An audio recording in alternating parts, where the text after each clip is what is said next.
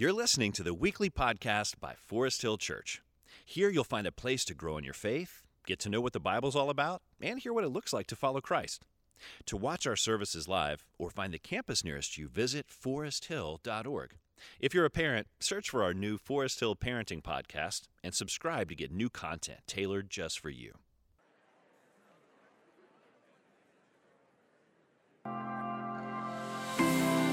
You. There's only one you. You are unique. You are created and gifted in a way specific to you. God made you on purpose, for purpose. And it's something bigger than you can imagine. It's a call out of the ordinary to know God more fully. You are unique, but you are not alone. What if God took a bunch of yous and brought them together as we? We that has a faith that is more than just a place to go on Sundays.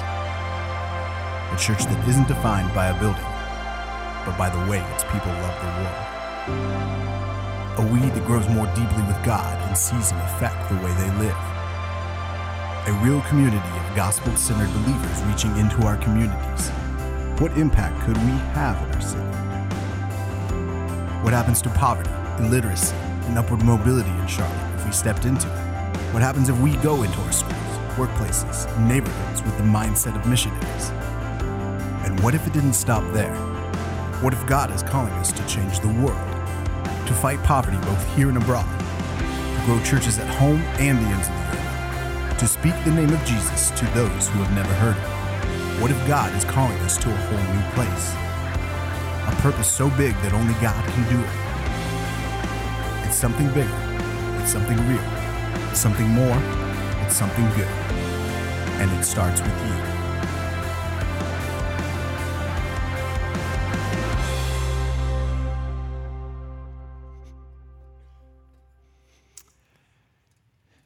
Today begins a new day in the life and ministry of Forest Hill. A new vision, a new impetus, and a new focus. And we want to invite you, should God so call you, to be a part of it. Uh, this past week, I was reading a quote from a very famous preacher from the 1800s named Charles Spurgeon. And he said this that was compelling. He said, If you're a Christian and you're not a missionary, you're an impostor. Ouch. Let me say it again. If you are a follower of Jesus and you're not a missionary, you're an impostor. Because every follower of Jesus is called to be a missionary, wherever you may be your workplace, your neighborhood, your exercise places, your mission field is between your feet. You are called to go, not stay. You're called to give your life away, not be comfortable. Jesus said you'll find yourself when you lose yourself in something greater than yourself. Today, we want to challenge all of you, and indeed over the next several weeks, to find a life that's bigger than where you presently are a life that's more than just accumulating more, a life that's real, meaningful, authentic, a life that's good because the good God of this universe has called you into His ministry to be His missionary. Because again, if you're a follower of Jesus and you're not a missionary with His heartbeat in the world, you're an imposter. So today, I want to give you the first message in this It series, the It experience. Find yourself in it. Find a life that's bigger than what you have, a life that's more real, good, in ways you never dreamed possible.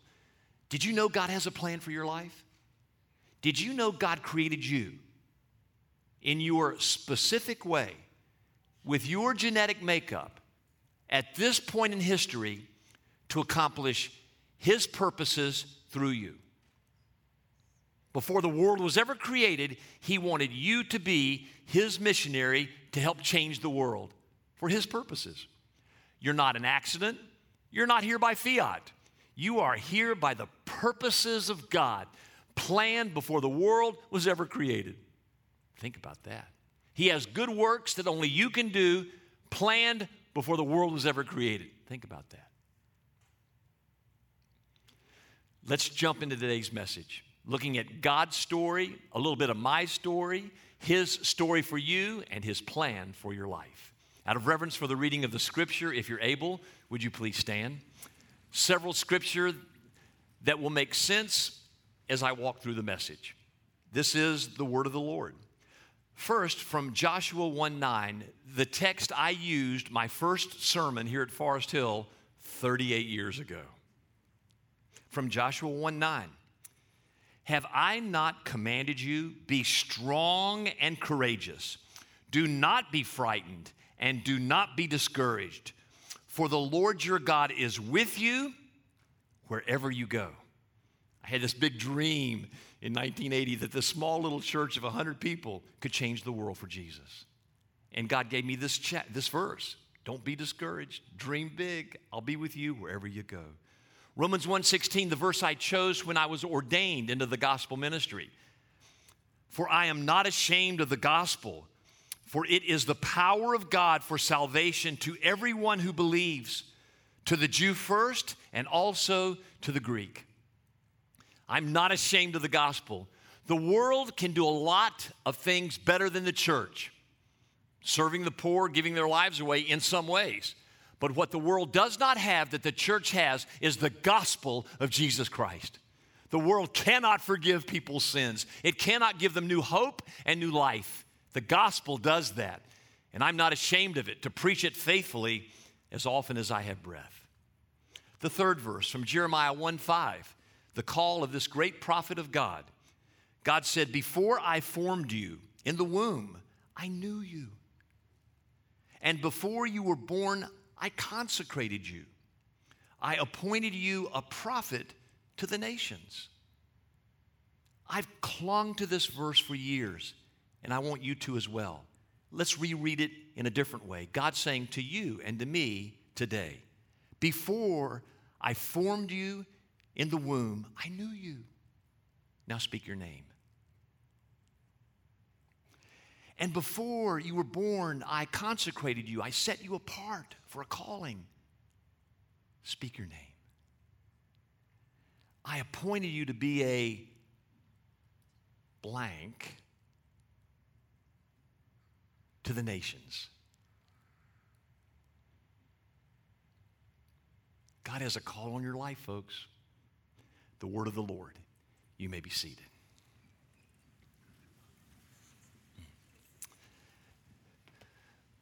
God has a story, and it is revealed in the Bible. This book is not a science book, it's not a history book. It is a book about salvation. It's a book about how to spend eternity with God. That's what the whole story is about. This story that's revealed in the Bible is God's story. It has four parts to it. In case you don't know, here's part one creation, Genesis 1 and 2. And creation after completion was good, it was operating just as God desired it. The second part of God's story is the fall, Genesis 3. Every part of God's once good world was saturated with sin, shattered with sin. Everything was not operating now as God intended. So God had a plan for trying to redeem the world, bring people back into a relationship with Him so we can spend eternity with Him. He called a man named Abraham in Genesis 12. He formed a nation called Israel. And from Genesis 12 to Malachi is the story of God's people in God's story. People called the Jews. And it shows how they were faithful in some ways, they were disastrously unfaithful in other ways. And they ultimately fell under the judgment of God. Then 400 years passes, and the next part of the story is the redemption of God. So you have creation, fall, and the redemption beginning with Abraham, continuing through Jesus. God wanted to redeem us all, so God became one of us. And He lived the perfect life none of us can because our lives have been shattered with sin. He died on the cross to forgive us of our sins and gives us the gospel, the good news that now through Him our sins are forever forgiven. We can now have a renewed relationship with God. We're redeemed and we'll spend eternity with Him. And God unleashes all of His people, now called Christians, through a church, a community of Christians together, into the world to advance His redemptive kingdom. that we are to try as best we can to restore what was broken and lost in Genesis 3. We're to work hard among the poor. We're to pray for the sick. We're to care for the needy. And we're to help try to advance the kingdom of God, what operates in heaven perfectly, that doesn't operate perfectly here. And then we live in the hope of the fourth part of God's movement in His story called restoration. So you have creation, fall, redemption through Jesus, the church, and restoration. That means that one day Jesus is going to come back again. The one who was dead, raised from the dead, ascended to heaven, will one day come back again. Do you believe Jesus will come back again? Do you believe that? Give God great applause. Great applause if you believe that, because here's what's behind it Jesus will come back to restore Genesis 1 and 2. He, God's story is Jesus will come back again as the church tries to advance the kingdom. At some point, he'll come back and complete that work and restore everything that God made good in Genesis 1 and 2. So you see the movements in the story? In the Bible, creation, fall, redemption, and restoration. That's a biblical worldview. That's what God intends the Bible to tell us. It is God's story. Now, the biblical characters in God's story are their stories in God's story. It is Adam and Eve and Abraham and Isaac and Jacob and Esau and all the patriarchs and all the kings and all the prophets, they're a part of God's story in the New Testament. It's Jesus, the apostles, the early church, they're all a part of God's story. So when you read biblical characters in the Bible, you're seeing their story and God's story. Now, you have a story that should be in God's story. That's what's going to happen until Jesus returns. He's going to create your story as a part of God's story, to be a part of the redemption of this world through Jesus' kingdom. Now, to make my point, let me start with my story. Uh, some of you know it, most of you don't. Here's my story.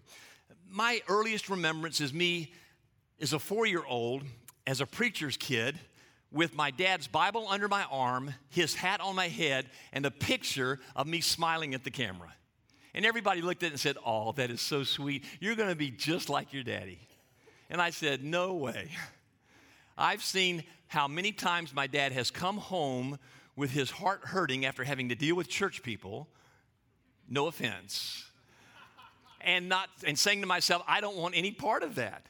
But I had that sense of God's oversight in my life even at the age of four. I, I, never went through much of a rebellious time. Marilyn and I are such an interesting couple because, you know, I was raised in the faith. She, she was too, but she had a point in her life where she was an atheist. She rejected God. She stiff armed him and said, I don't want any part of you. And then had a dramatic conversion where she came to grips with her sin and received Jesus as her Lord and Savior. I've just always had this sense of God. And my guess is you're at one of those two places in your own story either a dramatic conversion or you're just raised in the faith. And both are valid in ways you come to Jesus. Uh, my, the next part of my story I remember is as I grew up and went into my teen years, I was painfully shy. I mean, so shy, I never wanted to speak publicly, ever. And indeed, as I entered my teen years, I grew taller and taller and got thinner and thinner. Sophomore year in high school, I was six feet, five inches tall, 150 pounds. Yeah, you grown too. You can feel my pain. I, I heard every skinny joke imaginable. You know, turn sideways, stick out your tongue, David, you look like a zipper. You know, how funny, ha ha. You know, you take a shower, you got to put a plug in the drain so that you don't go down with the water as it goes down the drain. You know, it's so many skinny jokes, I heard them repeatedly.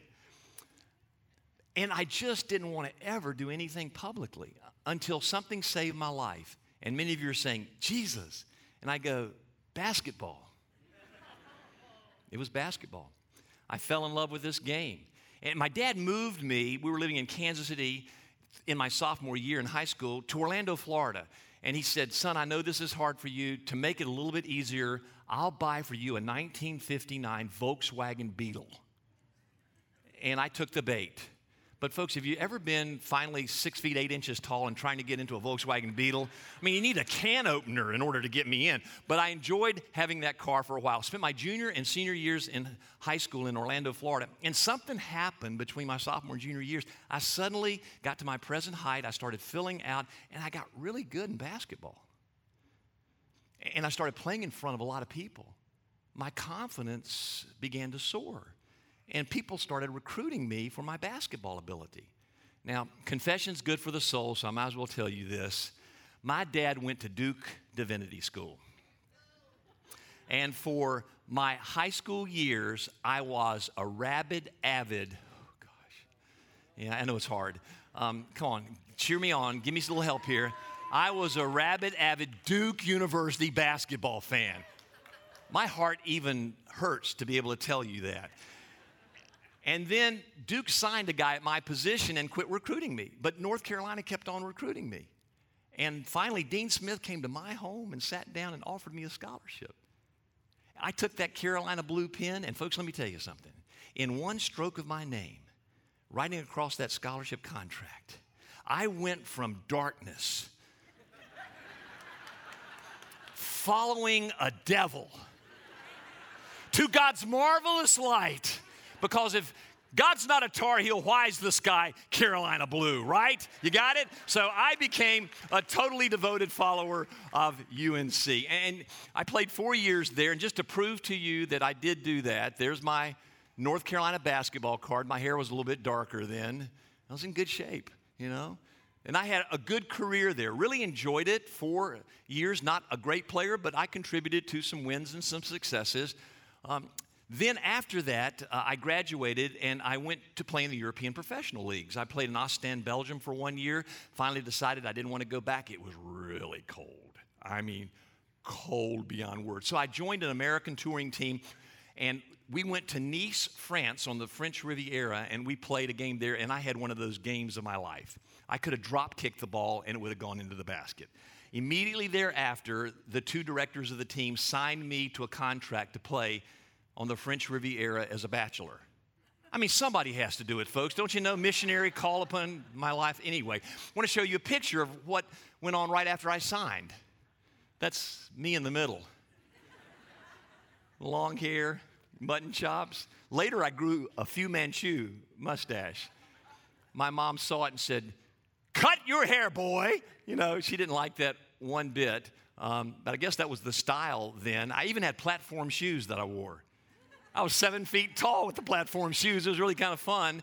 And, you know, really, bottom line, everybody wore long hair then. I mean, that's a picture from the 70s. Now people just get tattoos. For you who are younger, raising children, I don't know what your children are going to do in order to express themselves, but that's what happened back then. So I played two years in Nice, France, and actually I signed a contract to play a fourth year, came back to the States, was at the North Carolina basketball camp being a counselor, and I got a telegram from the people in Nice that said, we have signed another player to your position. Sorry, contract void. I said, Are you kidding me? Now, now, looking back, the player they signed was really better than I was. They should have signed him. But I, at the moment, I felt rejected. What are you doing, Lord? I mean, my fourth year, come on, I was going to have a blast and a great team and all that. So suddenly, I'm without a purpose. What am I going to do? So, John Lotz, who was the assistant coach at North Carolina, had become the head coach at the University of Florida. So, I called John, a real dear friend. I said, John, do you have anything available? He said, You know, David, the only thing that would be available is an internship, an assistantship as a graduate student. He said, But I just gave it away to another player that I just coached last year, and I just don't have anything. But if something becomes available, I'll call you. The next day, he calls me back says, You're not going to believe this, but the guy just walked into my office and said, I don't want the graduate assistantship. Do you want it? I said, I sure do. And he said, Well, get in the car and come up here immediately. So I got in my car, drove from Orlando, where I was at that point, visiting my parents, up to Gainesville, Florida, and I met with John. He said, David, this is July. You need a graduate degree in order to be a graduate assistant. What do you want to study? And I kind of went, uh, counseling? Just, just blurted it out. I hadn't really thought about it. And he said, Well, you know, the counseling program has a thousand applicants and they take every one for a thousand applicants. And my heart sunk and went, oh, now what do I do? And he said, but you know, the head of the Gainesville Tip Off Club is also the head of the graduate counseling program and one of my closest friends. So he was able to speed up the process and get me in. So I spent two and a half years in Gainesville and I earned a graduate degree in counseling. I earned a master's degree a specialist degree, and then I stopped two thirds of my way toward a PhD. Now, here's what's so interesting Does God control everything? Come on, talk at me. Does God control everything? Well, in my undergraduate degree, I earned uh, a degree in communications. I learned how to what? How to talk. In my graduate degree, I learned how to what? To listen in counseling. What are the two major things any pastor has to do? Talk and listen. You know, God was working through it all. And then at the end of my two and a half years in Gainesville, God did a number on my heart, folks. You're going to be just like your father, echoing in my brain. I don't want to have anything to do with what my father did. And then God did a number on my heart. Has God ever backed you into a corner and you had no other place to go but Him? I had a girl I thought I was going to marry reject me. Can you believe that? Nice guy like me? I mean, I'm such a nice guy. I don't want anything to do with you. Okay, fine. And I was in that corner going, Lord, what? And He just brought me to my knees. And I know some of you are going to think this is really weird. But I heard a voice. It was as real as I'm standing here today. That voice said to me, David, don't you know that before the foundations of the earth, I created you to proclaim my gospel. And then the voice said, Are you ready for an exciting adventure? Called my dad and mom. I said, I think God just called me into the ministry. Mom told me later my dad cried when I said that on the phone. My dad never cried. A wonderful man, but so staid, so proper. But he cried. I think he knew that God had a call on my life from my earliest days. And so I went to Columbia Theological Seminary in Atlanta, and I spent that first year there studying. At the end of that first year, a guy comes up to me that I hardly knew. He was a bit weird. I've been trying to reach out to him about Jesus. He didn't believe, and he said to me, I've got a girl I want you to meet. Your auras match. he said, Yours is green and hers is gold. Your auras match. I mean, God will use anybody, folks, to accomplish his purposes. And he kept bugging me to call her, so finally I called her. You know, we met. Three months later, we're engaged. Nine months later, we're married. I broke every rule of dating and marriage I tell all of you to do, give it the test of time. But hey, 40 years later, my beloved Marilyn is my wife. You can praise God for that one. Yeah. So we got married and moved to Charlotte, which begins Forest Hills part of God's story. And I preached my first sermon from Joshua 1 9 because, again, we were told that it would be very difficult to have this church grow. Uh, they didn't have anybody in the nursery. There was one baby in the nursery. Uh, by the way, her name is Abby Wren Lesher. She's now married to Todd Lesher, our head of family ministries here. But on a good Sunday, she was the only baby in the nursery. And, and we didn't have much future for, young people. But we just believed if you preach the gospel and love people, that God will start drawing folks. And that's what we did. Uh, interestingly, my first sermon was Joshua 1 9. You know, be strong, be courageous. God's with you wherever you go. Cast a big vision, dream what God can dream, and see what He can do. And so, right after that service was over, there's Marilyn and me meeting with some of the dear saints of this church. My hair was a little bit darker then. I don't understand that. Uh, my wife's every bit as beautiful. And then we continued to preach the gospel of Jesus Christ here in the church. It was an A frame church on Woodlawn Road, doesn't exist anymore now. Uh, it has turned into apartment facilities. When we moved out here in 1986, the church began to grow. We'd grown from about 100 to 6, 700. And we bought this property here on Park Road, and I think there's an aerial view of what it looked like then. Uh, we had, again, like six, 700 people come. We filled up three services here on this campus. And then we continued to grow over the next years, and in 1998, we decided we wanted to build something bigger. This facility we're presently worshiping in. We broke the ground on it in 1998. You need to know before we broke the ground, that we did two things. We built an inner city church for some folks really in need. And secondly, we started planting churches all over the area. Then we built this sanctuary to try to accommodate the numbers who were coming. After this was built, we continued to grow until 2008. Believe it or not, this room was totally filled in three services. There wasn't a place to be found.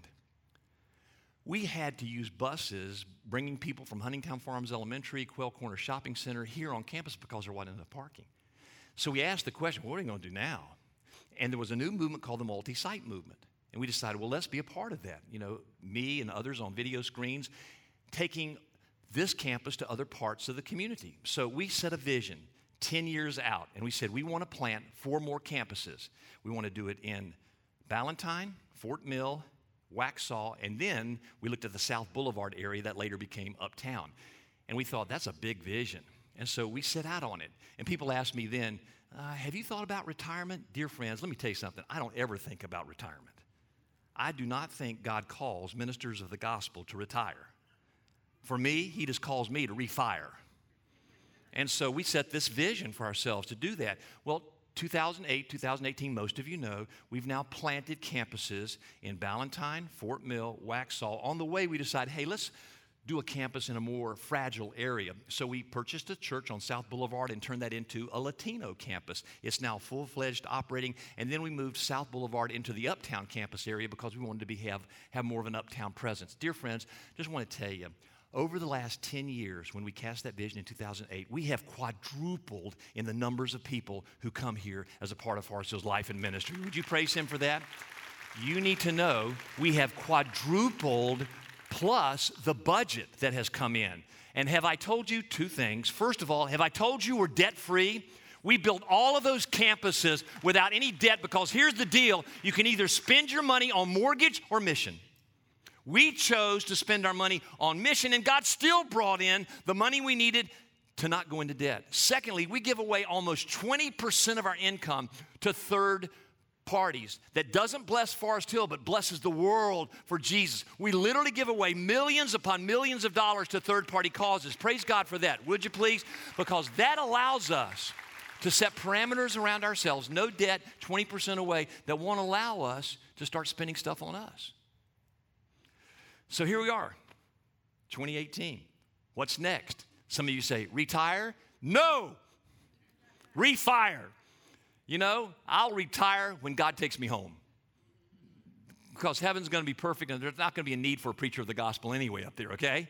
So I want to keep going. What's our part of the story now? Over the next years, we want to continue to place campuses all throughout the area.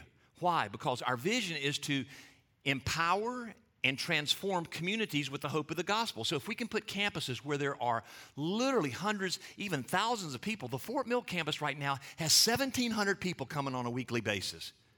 Can you believe that? And the Waxhaw campus has a thousand, and Ballantyne has a thousand. Can you praise God for all of those things? Would you? And in those campuses, you see, we have a presence in those communities where people live there, and then they take the gospel that's inside of them out to care for their community, and their communities will be transformed. So we want to do more and more of that, debt free and for the glory of God. We want to go to major cities around the world. And we want to plant churches that are gospel centered because all over the world, immigrants are moving into these major cities and need a gospel presence. Uh, we want to go to the unreached peoples groups of the world. 6,000 of them have never heard the name of Jesus. My hope is in the next 10 years there'll be dozens, hundreds, maybe even thousands that hear about Jesus because of the Forest Hill Church in Charlotte, North Carolina. That's the Great Commission. Jesus said, Go into all the world. And if you're not going, you're probably an imposter. God's called us to go, and we want to do that. Uh, we also want to be a part of the needs of the poor. We want to help those who need to be upwardly mobile in all of their different communities become upwardly mobile. We want to see that happen, caring for the poor, the needy, the oppressed, and the disenfranchised. We want to have a special heart for Gen Z and millennials. Now, now, how many of you who are a little bit older want your grandchildren to know Jesus? Come on, raise your hand. Man, I've got five of them. I want them all to love Jesus. Well, we're going to have to change some things if we want to reach them. And sometimes that might cause some of us that are a little bit older to, to say, ouch, that's not my style. It doesn't matter what my style prefers. It's what's important in reaching people for Jesus. And some of you who are a little bit younger, sometimes will do things you'll go, oh, what's that all about? But the truth is, younger people need to learn how to love older people. And older people need to learn how to love younger people. And together, we're the one body of Christ, right? That loves Jesus collectively together. So we're going to try to figure all those things out as we move outward. Now, now, how do you become a part of it? Where's your story? Well, first of all, you believe the gospel. You believe the gospel. Romans 1:16, you're not ashamed of the gospel. What's the gospel in case you don't know it? I'm a miserable sinner. I have screwed up my life. I've screwed up the lives of a lot of people around me. I feel guilt and shame over that, and I need forgiveness. I go to Jesus and the cross, and he takes all of that muck upon himself and gives me his forgiveness forever. And I'm a new creation. The old's passed away and the new has come. So you enter God's kingdom through the gospel. You enter this plan that God has for your life through the gospel. Then, secondly, once you have that, you're filled with the Holy Spirit. You become a gospel carrier. In John 15 language, you abide in Jesus and Jesus abides in you. You're filled with His life and your life is filled with Him. You know that He has a plan for your life. And then, wherever He calls you, in your neighborhood, your workplace, or maybe something bigger, He's going to take you there and use you for His glory. We have a guy right now that went on a missions trip to Nepal, and he wanted to help stop sex trafficking. He was so blown away. His life was so wrecked there when he saw what was going on. He came back to the States. He sold everything, and he's now going on the mission field in Nepal. Now, you might not be called to do something that dramatic, but the point's made, isn't it? When you're filled with the gospel, you become a gospel carrier to wherever God may call you to go. Where's your mission field? Between your feet. It might be dramatic around the world, it might be just to your next door neighbor. But we want to call you to go give your life away. You find your life when you lose your life in something bigger than yourself. Something bigger. Aren't you tired of the same old, same old? Aren't you tired of buying the lie that you've got to have more to be successful in life? So many of us have accumulated junk through the years that we're not going to take with, hev- with us to heaven. We, we bought the lie that to have more means more.